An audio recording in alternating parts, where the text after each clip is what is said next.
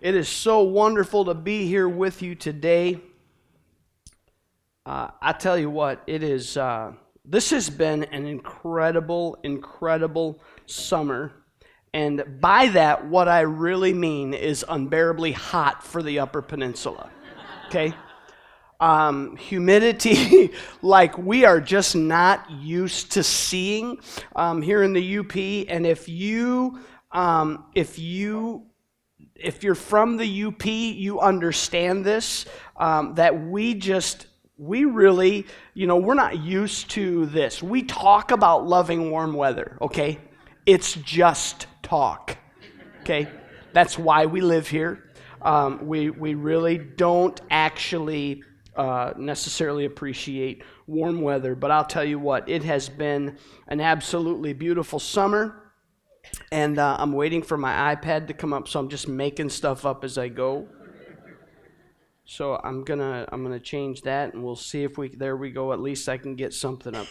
Uh, in 2000, between 2004 and 2010, Lifeway Research conducted a study of 557 churches and what they found was that nine out of 10 churches that they studied, and so that, that survey is a big enough to give them an indication about what's happening nationwide, but nine out of 10 of those churches are either in decline or they're growing at a, a, a rate that is less than the population of their community. Okay?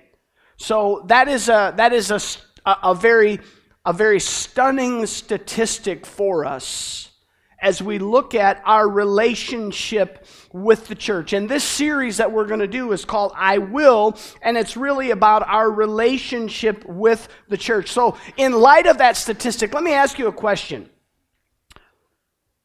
Why not just close up shop right now?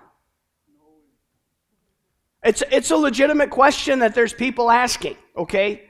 If, if the church is in decline, if the church is, is not keeping up with the population rate, why even bother keeping the doors open? Because aren't we really just, we're just kind of, we're, we're losing this, this battle of attrition? Because eventually, the church is going to become completely insignificant and irrelevant in our culture. And the answer to that question, why, why don't we do that, is this Jesus died for us. Amen?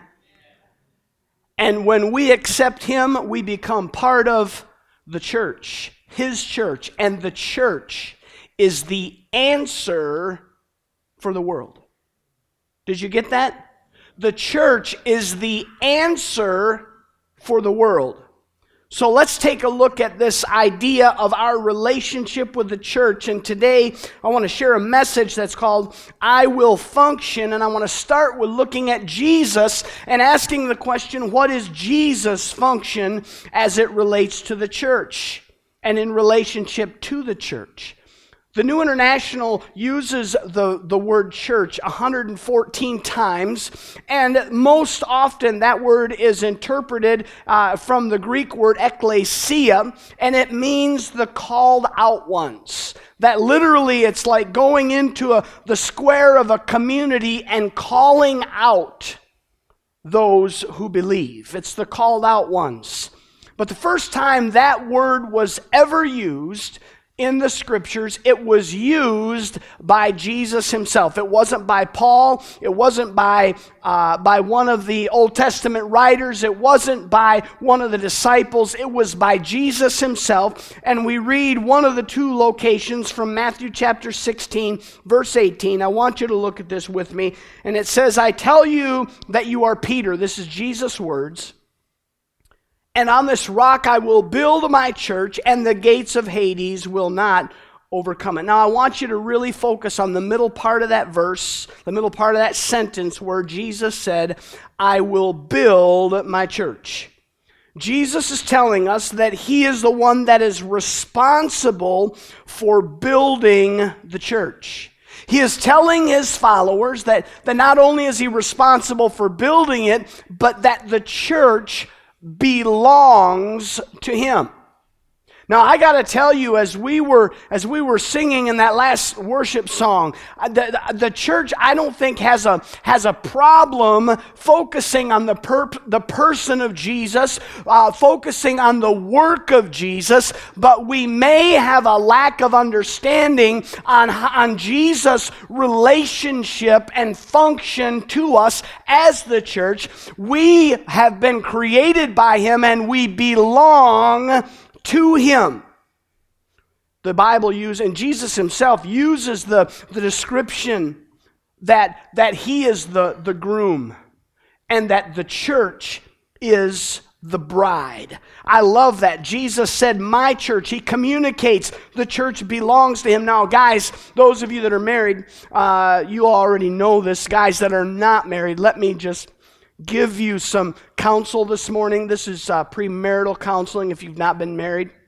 You may not even have a girl, but please just put this in your pocket. Hold on to this, okay? All right? You may one day be a groom and she may be your bride, okay? But in the sense of ownership, she does not belong to you, and so don't ever say to her, You belong to me. Okay? You can say it in a romantic sense, okay? I'm so glad you belong, you know, your heart belongs to me or my heart belongs to you. But listen, just be real careful how you say that. But what Jesus is saying to us is that the church, his bride, belongs to him. Now, I, my, my, my wife is not sitting by me today. I'm just going to assume we, ha- we had some sick people in the house last night, so I'm assuming that she's home tending to them. I don't know, maybe she's out in the hub. I'm not really sure. Um, but, but when I look into her eyes and, and, and when, when we were talking about becoming a husband and wife, you know, I, I didn't say, I'm going to make you a bride. But Jesus created us to be his bride. Are you with me? He created us, and therefore we belong to Him. As those who have accepted Christ, who are following Him, we belong to Him.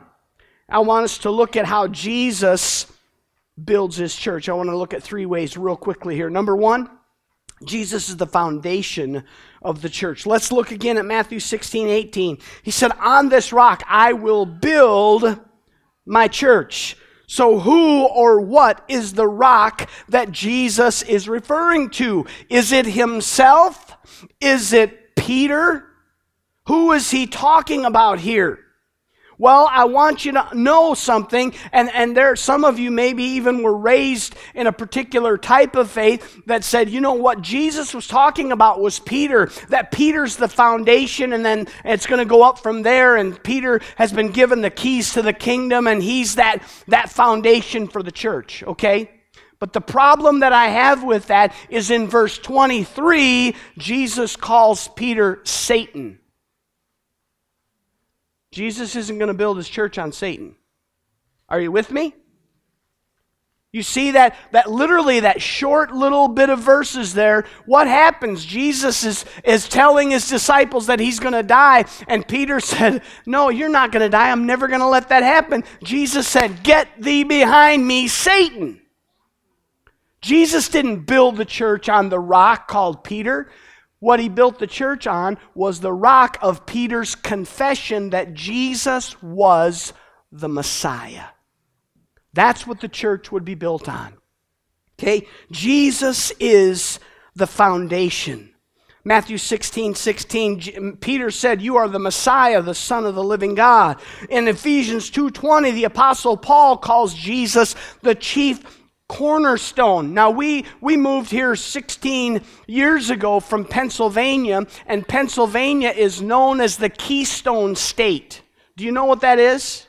Whenever you see an arch made out of rock in Pennsylvania, there will be a special shaped stone right at the middle, and that is called the keystone.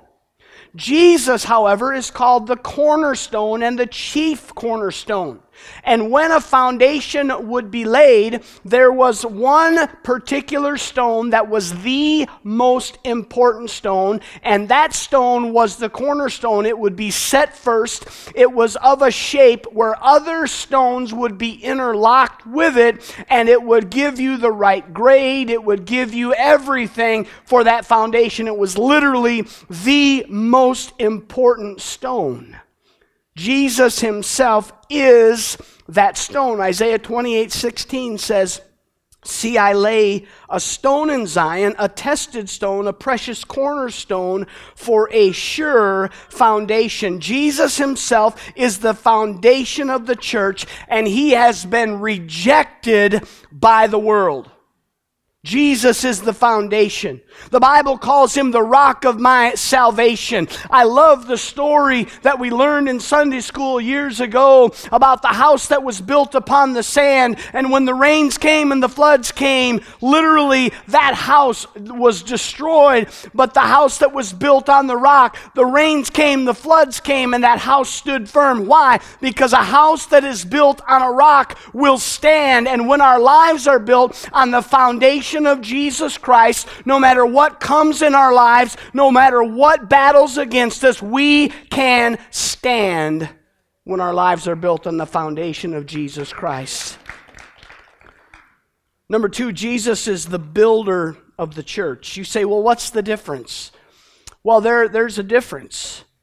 I want you to look again at our verses, our verse in Matthew chapter 16, verse 18. Jesus said, On this rock I will build. So if Jesus is the foundation, how can he also be the builder of the church? And, and if so, how is he actually building the church? I want you to look with me at 1 Peter chapter 2, verses 4 and 5. The apostle Peter says this as you come to him, the living stone, rejected by humans but chosen by God and precious to him, you also, like living stones, are being built into a spiritual house to be a holy priesthood, offering spiritual sacrifices acceptable to God through Jesus Christ. Look at those first few words as you come to him. As you come to him. When we come to Jesus, He transforms us into living spiritual building materials. And what He is building is His church. And you and I are a part of that when, as Peter said, when we come to Him. Number three, Jesus is the developer of the church. On the day of Pentecost in Acts chapter 2, we read that 3,000 accepted the message of the, that, that Jesus was indeed the Messiah.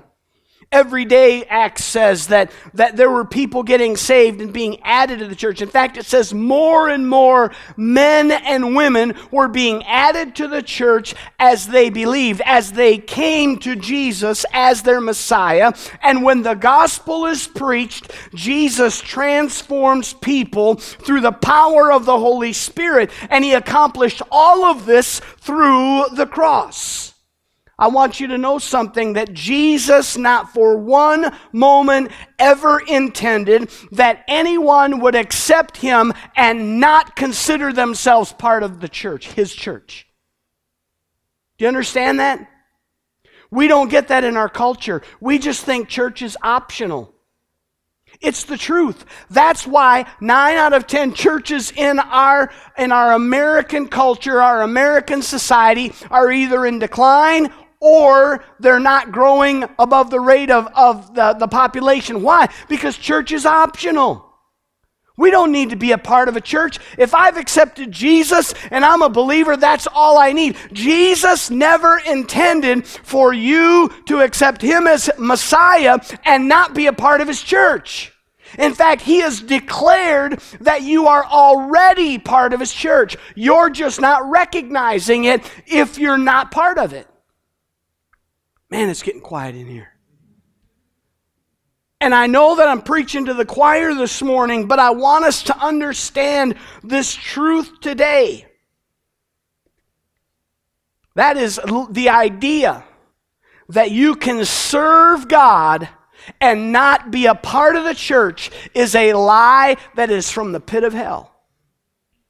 It is a lie. It is literally the enemy lying to you because he does not want you to be connected to other believers. He doesn't want you to be encouraged when you get discouraged. He doesn't want you to be able to use your ministry gifts. He doesn't want to use you to touch other uh, doesn't want you to be able to touch other people's lives. He is lying to you.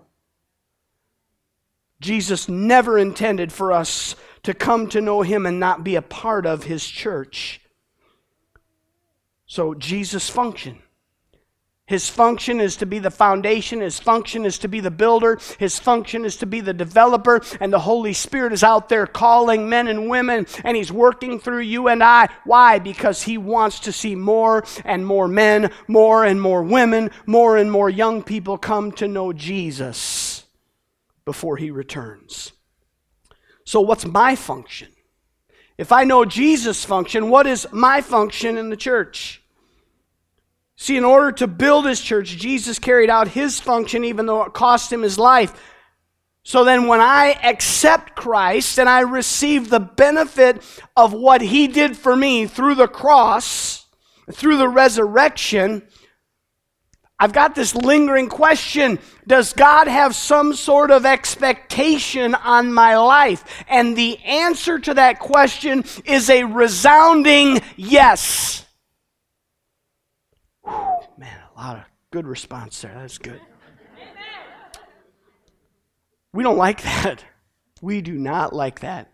You're telling me this free gift of salvation that I've accepted, that He has an expectation on my life. Get over yourself. Okay, I'm just going to be honest. Somebody at Christmas time gives you a gift and you didn't get one for them and you freak out. Why? I've got to go get them a gift. They've given me a gift and I did, I did, I never expected that. I've got to run out right now to Target or Kohl's or Menards if it's a guy and I've got to get them a gift card that is of equal or greater value to what they got for me. I feel so bad if I, do you, come on. That's the truth. It is. When Jesus comes into our lives, there is an expectation upon us that we function in the church, that we function in his body. So let's look at that. Number one, how we function in the body. Number one, we're going to be all about giving rather than receiving. In his 25 years of studying churches around America, Thom Rainer found that the pattern that can consistently, or it does consistently emerge in churches that are in decline, he found one item above all else that emerges in churches in America that are in decline. Here it is, simply stated the most common factor in declining churches is inward focus. Number one, number one characteristic in declining churches. Inward focus is a characteristic that is best described as thinking of one's self first. What do I want? What do I need? Instead of what do others need or what do others want? You know, there are some sayings that we have in society that are so good, we think that ought to be in the Bible. You know what I'm saying? And they are. We just we just didn't realize it. You remember when someone you're trying to teach your kids about giving and receiving and you tell them kids it's it's real it's better to give than to receive. How many of you ever said that to your kids? Man, that's that's a good one. All right? That's in the book of Acts. They're quoting Jesus' words that it's more blessed to give than to receive. We need to understand that in our lives, that when, when it comes to, to being who God has called us to be, we need to be all about giving rather than receiving. One of the greatest lines of presidential quotes that's not a big one. It happened to be made by John F. Kennedy at his inaugural address, January 20th, 1961. He said, Ask not what your country can do for you, ask what you can do for your country. We need to take that quote and we need to apply that to the church and say, Ask not what your church can do for you, but ask what you can do for the church. Huh? That's it. Our function. Jesus said in Mark 10:45 for even the son of man did not come to be served but to serve and to give his life as a ransom for many. Our function is to give generously and serve wholeheartedly. That's what he's called us to do. Number 2, accept that I'm part of the whole. Now, honestly, those of us that have lived in the UP for a long time, we understand that, that uh, the Upper Peninsula as a whole is incredibly, I will even say terribly, independent and self sufficient. Okay? I think if you took a vote, we would, we would become the 51st state. Okay? I don't think, I, I think we'd say, you know what, Michigan, you know, you, you've excluded us enough times. Uh, you know what, Wisconsin, I, I, I don't think that overall anybody wants to be a part of Wisconsin, although I'm a cheesehead, and so, you know, that, that disappoints me because I love the UP. But, um, but I, I just, I, I realize that we live in a terribly independent, self reliant part of the country. Okay? But, friends, there is no such thing as a Lone Ranger Christian. Now, you may say, Preacher, I'm going to argue with you because I am a Lone Ranger Christian. No, I'm saying it's not supposed to be that way. That's not how you were designed. That wasn't and is not God's plan for your life. But I can't tell you how many times we connect with people as a church and they begin to come and start to get connected in, and then all of a sudden, inexplicably, they stop coming to church. You reach out to them, you, you, you call them, you talk to them, you see them, you write them emails, you drop them a card. And literally, they're, they're, there's no offendedness. They're not going to another church. They just stop being part of any church. They're a lone ranger. They're just out there on their own, trying to be what God has created them to be without being part of the church. It's as if they they do not believe that they're part of the body of Christ. It's like they believe that they stand alone. They don't need anybody else. They somehow believe that Jesus and me, we got our own thing going on.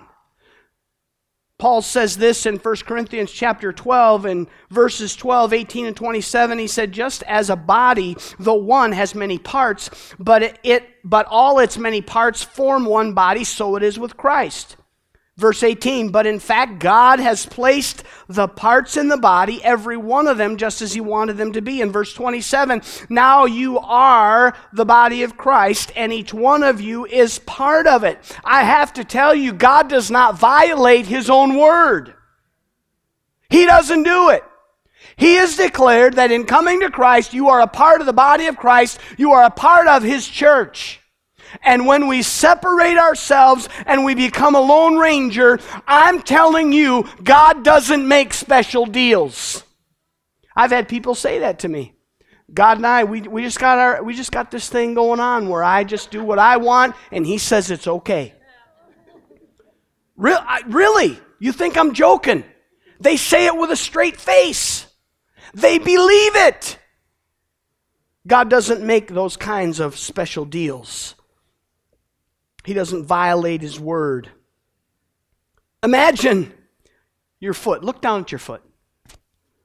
Some of you got open toes on. You can really see those toes really good. Look down at your foot. Could you imagine your foot saying to you, I don't need you? I don't need you. Cut me off. I don't need you. Think about that. How stupid is that? I'm you know, here's what I would say to my foot Dummy. Dummy. Do you not realize that the leg swings you to take a step? Your foot's looking up at, at your, your eyes and saying, they're not doing anything. Are you, work, are you with me here? Are you following what I'm saying? They don't see the eyes. You're not hitting the pavement every time we take a step. You're not doing anything. And the eyes are saying, Foot, I'm the one that tells you where to land. Are you with me? When we when we think of ourselves as, you know what, I don't I don't need to be part of the church. It's like a foot telling the eyes, I don't need you. And it's, it's ludicrous when we think of it in terms of our human body, but yet it's completely acceptable in the spiritual body of Christ. Well, they just don't think they need to be a part of a body. Number three, we need to be our part. We need to be my part. I just love it when you ask your kids to do something and they respond with, oh, How come they don't have to do anything? Have you ever had that? There are parents elbowing kids in the room right now. Do you hear that? How come they, they don't have to do anything ever? I have to do everything all the time. I still got a teenager. I, it's just amazing. And, and in the church, we get so caught up with being compared with everyone else and we forget to just be what God has called us to be. We look at someone else in the church and we say, How come they're not picking up tables? How come they're not moving the chairs? How come, how come they're not working in the nursery? I am. We, we get so caught up in comparing ourselves with them that we for, and, and being worried about doing that we forget about being. We need to be who God has called us to be. Paul said it this way Romans chapter 12, we have different gifts. According to the grace given to each of us. If your gift is prophesying, then prophesy in accordance with your faith. If it's serving, then serve. If it's teaching, then teach. If it's to encourage, then give encouragement. If it's giving, then give generously. If it is to lead, do it diligently. If it's to show mercy, do it cheerfully. But in other words, be who God made you to be within the context of His church, within the body of Christ. Man, we need to be what God has created us to be for His glory and for His honor. So I'm going to end with this last point. Why do I function? Why do I why is it important for me to function? Why do I need to function? I want to just share a, a, personal thing with you this morning. Um, a couple Sundays ago, um, after church, uh, I don't, I don't know what it was. I just know that um, I, I just had pain on the left side, stretching from my pectoral all the way down, like, you know, to the left of my stomach, just my whole left side. I cannot explain it, but um, I am not a sit down and kind of guy, okay? I just am not. I'm sorry. But before I left this building, I had to sit down because something did not feel right, okay? And, and for me, in where I am right now, um, being seven months out from open heart surgery, I'm a little sensitive to stuff on my left side because inside that left side there is a muscle that I'm really concerned about that I want to make sure is okay. And and I how many of you can relate? I'm not a going to the doctor kind of guy. Anybody like that? Okay? Man, I went I went a lot of years without going to the doctor. I'm just going to be honest with you. And and I'm I, literally I'm like I, I got to go to the doctor. On Monday, I'm like I got to go to the doctor. Finally, Tuesday morning, I called my doctor and I said, "Hey, you know, I, I this is Kevin Taylor. Um, you know the guy on the billboards, and and I." I would never say I would never do that. I would never do that. I would never do that and I said, I, I, I, I had open heart surgery in January, and I just got this weird feeling on my left side and I don't know what it is. And I, I'm not the type to just come but I kind of wonder, could you fit me in? The li- I've never, okay, um, I've never heard this before. Yes, we can get you in. Can you be here at one o'clock? I mean, she was like, a cat on a hot tin roof, you know. She, because of the symptoms I was describing to her and my what I'd come through, I mean, she's like, you got to get in here right now. So they, they, uh, I, I, got in. I saw the doctor, and, and the doctor said, "Okay, we're gonna, we're gonna uh, schedule you for, um, uh, for a stress EKG, a stress echocardiogram, okay? And I wasn't too afraid because I had heard months ago that I was probably going to have to have one of these, but I didn't know all what it was. But I'm kind of an overachiever, so I, I look anything that's a test, I look forward to, okay? That's just me. That's just how I am. That's how I'm made. That's how God made me. And so, um, and I'm thinking, okay, this was Tuesday. I'm thinking, and I'm telling my doctor, I said, I'm running the Marquette half on Saturday. I'd love to get this done before Saturday. You realize how stupid that is, right? My doctor said if they can't get their poster child in this week, something's wrong. and they set up an appointment for the next day, and I go in there, and, and, and and I, I asked a friend of mine here from the church, Rudy, who's a cardiologist, I said, you know, what's this going to be? And, and, and he said, well, they're going to take 220 and they're going to they're going to subtract your age, which is 54, then they're going to multiply it times 0.8 something. And for me, the magic heart rate number that they wanted to get me at is 141 beats a minute. And I said, that's not good enough. I did. I said, it's not good enough. I said, you're going to do a test on me at 141 beats a minute. But I said, my daily life takes me to places where I'm in the 180s every day. Okay? So I need to know that my that this is going to work. Okay? So what can you get me to? She said the max that they will allow us to get you to is is is uh, in the 160s, she said.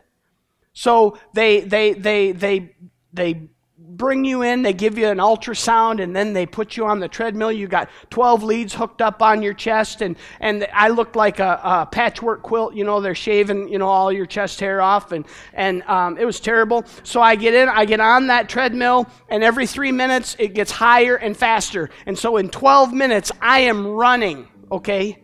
I am running within 12 minutes. It was harder. It was harder in a lot of ways than anything I've, I've done, just because it, it's so steep and you're running. You're, you, they don't slow it down because they're getting paid by the hour and they want to get this thing done. okay, and so they get it. They get you up there and they got and, and literally you jump off the treadmill when they say done and you lay down on the bed again and they do another ultrasound while your heart is beating at that many minute, at that many beats a minute. So at 169, which wasn't what my goal was, but that's all they would let me do. I jump off. They put that ultrasound on there again. They pump bubbles into you so they get a little better contrast of the wall of your heart, and and and they take a look at it. And I had a question. My question was, is the function of my heart normal? Because if I'm going to go out there every day and do the things that I do, I need to know that my heart is functioning properly. Let me tell you something Jesus is the heart of the church. And Jesus has carried out his function. Jesus, and I, I talked to the worship team this morning about this. I said, we skip over that Jesus lived as a man.